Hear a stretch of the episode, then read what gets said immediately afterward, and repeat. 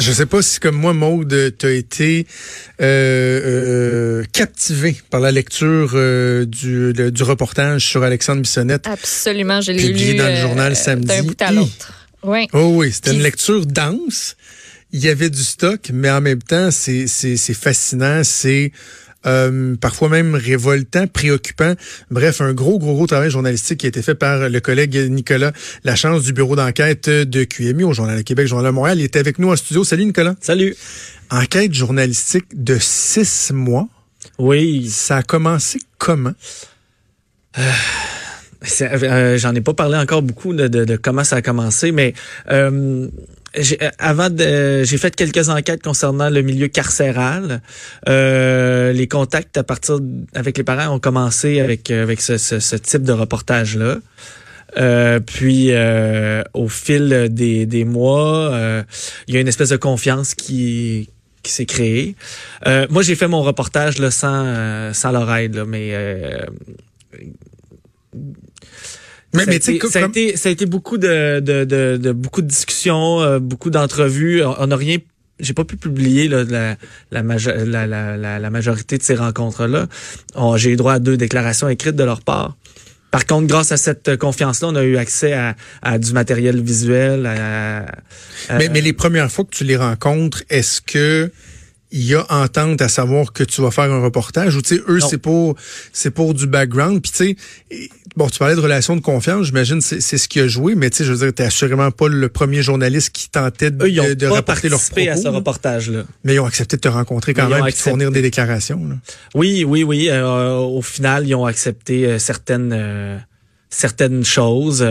Euh, par contre moi ça m'a ouvert des portes à tout le reste ça m'a ouvert les portes aux spécialistes qui ont évalué Bissonnette. Ça m'a ouvert les portes facilement aux documents qui avaient été déposés en cours.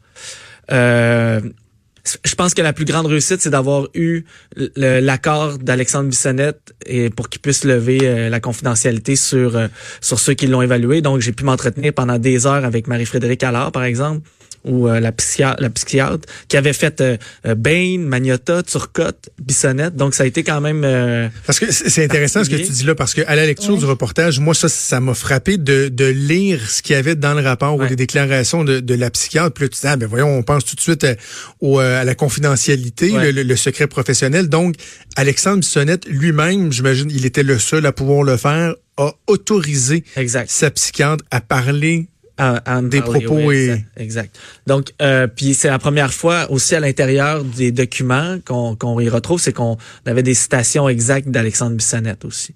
Donc ça c'était particulier, je pense que c'était intéressant. C'est euh, puis euh, je veux mettre des choses au clair là, avec les auditeurs, c'était la dernière chose que ce reportage là se voulait c'était de glorifier cet cet homme-là ou d'en faire un ou de l'excuser. De l'excuser. Parce qu'on a vu des commentaires passer là-dessus puis moi je, je, je n'en suis pas parce que je trouve que c'était très éclairant mais j'imagine que tu avais ça en tête en écrivant le reportage de dire je veux pas être une espèce de faire valoir qui tente de justifier pourquoi Alexandre Bissonnette a agi ici. Là. Je pense que lorsqu'on lit le document, euh, on se rend compte que c'est pas du tout ça. Euh, au contraire, cet homme-là a tué six personnes, en a blessé huit autres, puis en a traumatisé des, des centaines. Donc euh, le geste qu'il a posé, euh, ses parents eux-mêmes le disent, est impardonnable. est-ce que j'essaie, est-ce que, ça fait va faire trois ans bientôt que le drame est survenu à Québec. On en a parlé toutes ses coutures, sauf celui que je considérais comme étant le plus euh, pertinent. C'était euh, les armes à feu dans ce dossier-là. Comment moi, je suis parti de la prémisse, je me, je me suis posé la question, comment a-t-il fait pour avoir autant d'armes à feu? Lorsque j'ai eu accès au dossier, c'est ce qui m'a marqué le plus. C'est Il y avait six armes à feu au moment de commettre le drame qui est arrivé le 17, euh, le, le, le, 29 janvier 2017. Puis en octobre 2014, il n'y avait pas un fusil chez lui là, encore. Donc, comment il a réussi en deux ans et demi, presque trois, euh, à accumuler un aussi gros arsenal? Parce qu'il a réussi à avoir les permis, tu sais c'est ça, sans que euh, personne lève le flag alors que tous les voyants lumineux étaient là. C'est un garçon, lorsqu'on étudiait le dossier, qui avait euh, deux ans auparavant, en 2012, euh, était à l'hôpital parce que ça allait pas bien, crise de panique, crise d'angoisse, ça a été médicamenté. Donc, les proches étaient au courant. À l'intérieur de son dossier médical, depuis qu'il était jeune, son médecin de famille était au courant. Donc, je me suis posé la question, mais voyons, on avait entendu un, peu dans le procès qu'il avait sans doute menti pour obtenir ses permis, mais là, j'ai eu, ça a été officiel. Son avocat me l'a confirmé, les spécialistes nous l'ont confirmé. Il y avait juste, et, en plongeant dans la question, on se dit, on, se rend compte qu'on a juste à cocher une case lorsqu'on veut des, des fusils à autorisation restreinte et mentir sur nos idées suicidaires, mentir sur euh, si on a eu euh, des changements de comportement, si on a pris de la médication, c'est oui ou non. Ben, personne vérifié après. C'est intéressant parce que tu dis que c'est un des, des seuls angles qui n'a pas été abordé. Puis tu sais, et c'est celui qui et, euh, c'est sans émettre une opinion personnelle. je, je, euh, c'est c'est un ce dossier d'enquête journalistique où j'y mets que, que des faits qui sont rapportés dans les dossiers puis dans les entrevues. Mais c'est quand même important de se poser cette question. Mais c'est ça. Ce que, ce que j'allais dire, c'est qu'on se fait collectivement assez rapidement une mission de parler de ce qui se passe aux États-Unis, où évidemment la situation est, est autre. elle est totalement autre, mais sur cet aspect-là, la facilité d'obtenir des armes à feu, c'est un peu le cœur du débat. Alors que on regarde ici dans notre cours et clairement des lacunes, il peut y en avoir aussi. Tu sais, lui, comme tu l'as démontré, a clairement menti. Et ce qu'on se rend compte, c'est qu'il n'y a pas de mécanisme supplémentaire, mais que dans les faits, on, aurait pu prévenir probablement ce drame-là. Ben, euh, euh, en tout cas, le début de l'enquête était comment Qu'est-ce qu'on a fait depuis l'événement pour euh, empêcher qu'il y en ait d'autres, d'autres drames du genre? Et euh, bon, le gouvernement fédéral dit avoir resserré la loi au lieu de regarder euh, le passé de la personne qui fait, en fait, au lieu que la personne soit obligée de déclarer euh, son passé médical ou criminel dans les cinq dernières années, c'est à vie. Mais tu peux toujours encore mentir, cocher non à la question.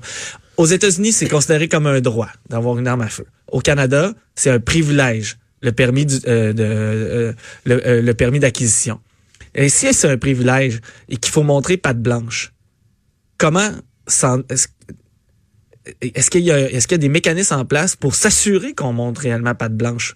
Parce que là, on se rend compte qu'on a simplement à mentir pour obtenir des armes, qu'on soit euh, aux prises avec des problèmes de santé mentale, qu'on soit suicidaire, qu'on soit euh, quelqu'un de violent. Euh, donc, la comparaison est bonne, on la met dans le, dans le document, mais si on veut devenir pilote d'avion, lorsqu'on est pilote, à chaque deux ans, on se doit d'avoir un bilan médical qu'on remet à Transport Canada qui fait qu'on qui démontre qu'on a même pas de cholestérol parce que si on a un cholestérol qui a bougé un peu, ça remet tout en question puis on peut se faire retirer notre permis.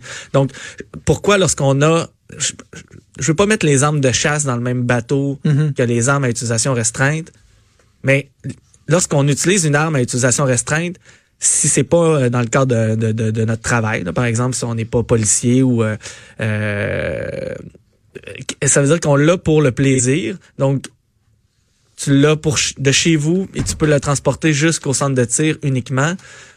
Alors, c'est ça, ça un privilège que tu as. C'est la seule façon que tu as utilisé une arme qui est semi-automatique, par exemple ben est-ce qu'il faudrait pas euh, faire plus de vérification Est-ce que la personne qui veut en avoir absolument un se doit se devrait pas de, de prouver que il n'a pas de problème de santé mentale ou s'il y en a s'il en a eu qui sont réglés aujourd'hui? Euh, Parlons du, du parcours d'Alexandre Bissonnette dans le, le système euh, de santé.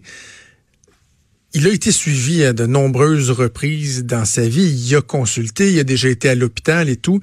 Est-ce que ce niveau-là, il y, avait des signes avant-coureurs qui, auraient pu être décelés de, son état, de ce à quoi ça pourrait mener? Tous les signes étaient là. Le problème, vous euh, euh, vont dire les spécialistes qui l'ont analysé, comme Marie-Frédéric Allard, c'est qu'il n'y a jamais eu de suivi entre les fois où il a consulté et d'autres par exemple, s'il a consulté la psychologue au cégep, euh, son médecin de famille, qui a été médicamenté, que plus tôt, plus jeune, il avait euh, rencontré un psycho, un, pédopsychiatre, ben, chacun de ces spécialistes-là ne se sont jamais parlé ou le dossier a jamais, euh, a jamais suivi. Donc, ça a toujours été pris individuellement à chacune des fois où il a rencontré un spécialiste ou qu'il a été médicamenté.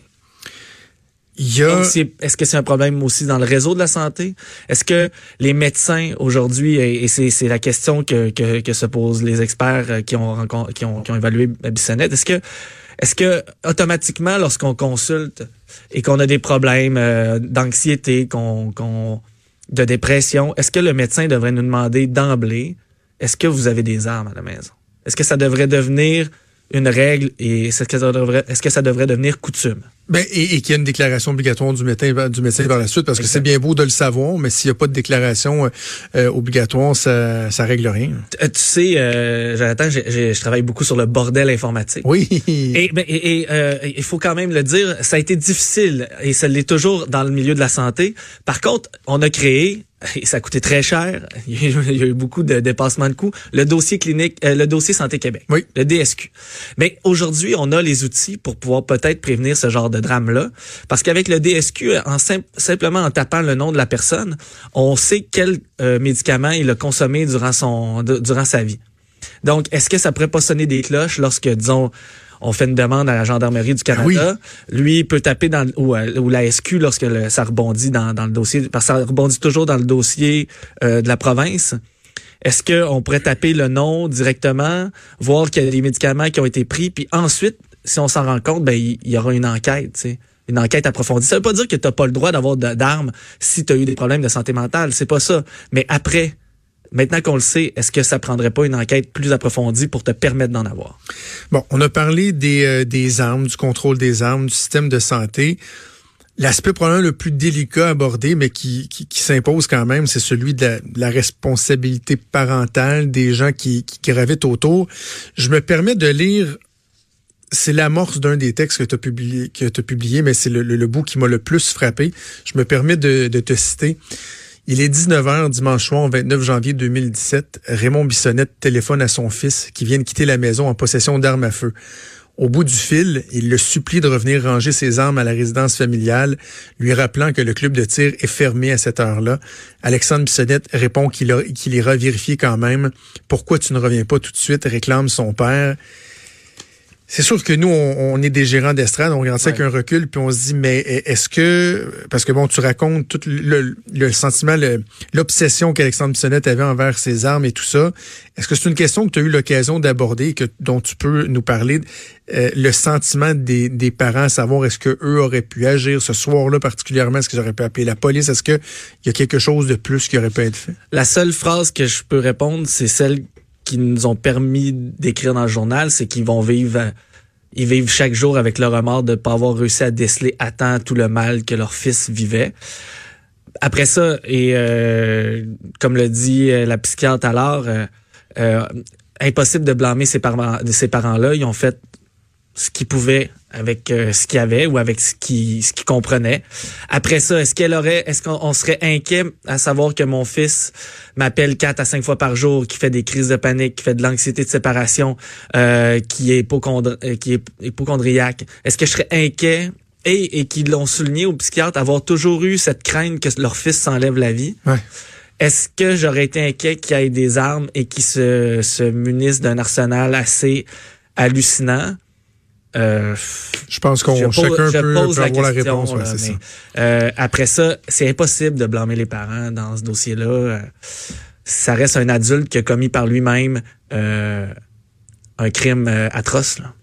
Puis aussi ce qu'on ce qu'on a pu lire dans ton euh, dans ton dossier, il y a plein de trucs qu'on savait mais dont on connaissait pas nécessairement l'ampleur, tu sais sa consommation d'alcool par exemple. Exact. Quand il a comment, tu sais quand il a déménagé de, ses, de chez ses parents, ça aussi ça a comme été une espèce de grosse étape dans sa vie qui a pas eu l'air de très bien gérer.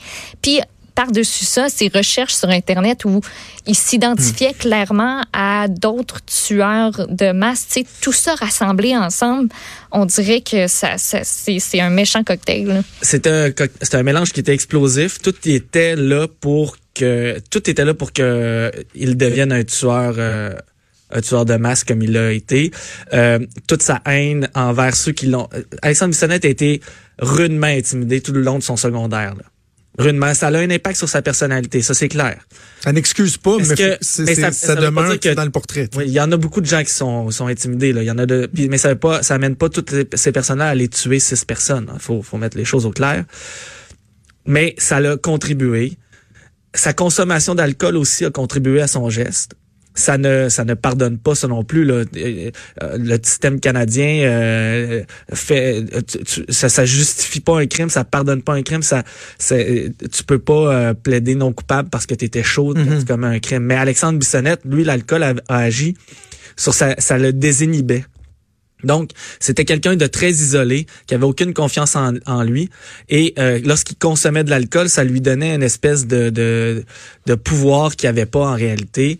Euh, donc, ça lui donnait le courage de, de, de faire des gestes qu'il n'aurait pas fait sinon. Donc, ça, ça, ça l'a joué, les spécialistes le confirment. L'alcool a joué un rôle dans le geste qu'a posé Alexandre euh, Bissonnette consommation d'alcool qui a commencé en 2004 euh, lorsqu'il est rentré au cégep. Donc euh, c'est là qu'il a, commencé à, à boire de l'alcool, mais il buvait beaucoup. Là. On parle euh, après une bouteille de vin, euh, il pourrait aller s'acheter d'autres bières, il cachait une bouteille de brandy dans sa voiture.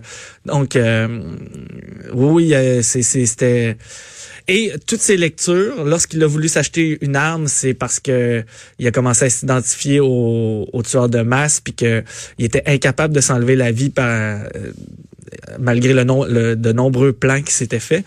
Il s'était mis dans la tête là qu'il devait le faire avec une arme à feu. Lorsqu'il a commencé euh, euh, les cours puis qu'il il a reçu son arme, c'est la première fois là à ce moment-là qu'il s'est dit qu'il pouvait faire quelque chose de, très gros. Euh, donc dans son parcours aussi, là, on, on, voit qu'il qui a énormément consulté de sites internet à partir de de cette époque-là sur les tueurs de masse. Et ça s'est transformé après ça sur les terroristes. Et euh, c'est là qu'il a, a, transformé toute sa haine qu'il avait envers ceux qui l'ont intimidé, euh, envers une, la, la, la, communauté musulmane, parce que euh, il voulait se rendre, il voulait se rendre utile. Il, il, il voulait faire un, un, poser un geste qui euh, qui dans sa tête était était utile alors que c'est c'est une pensée qui est très narcissique là tu sais.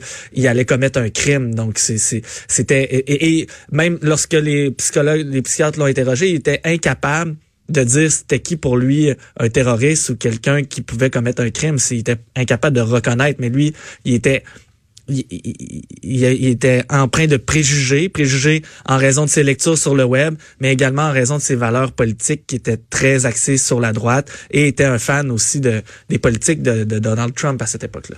Puis juste en terminant le rapidement, tu as eu une collaboration des parents, euh, mais Alexandre Pissonnette avait aussi un frère. Euh, on se doute que ça a eu pas mal probablement le, même impact que sur euh, que sur les parents ce drame-là. Mais est-ce qu'il y a eu une collaboration aussi de son côté ou vraiment il n'était pas dans le décor On l'a jamais entendu. Malheureusement, pas parler de tout ça. Il y a une ordonnance de non publication concernant tout ce qui concerne euh, le frère d'Alexandre Bissonnette.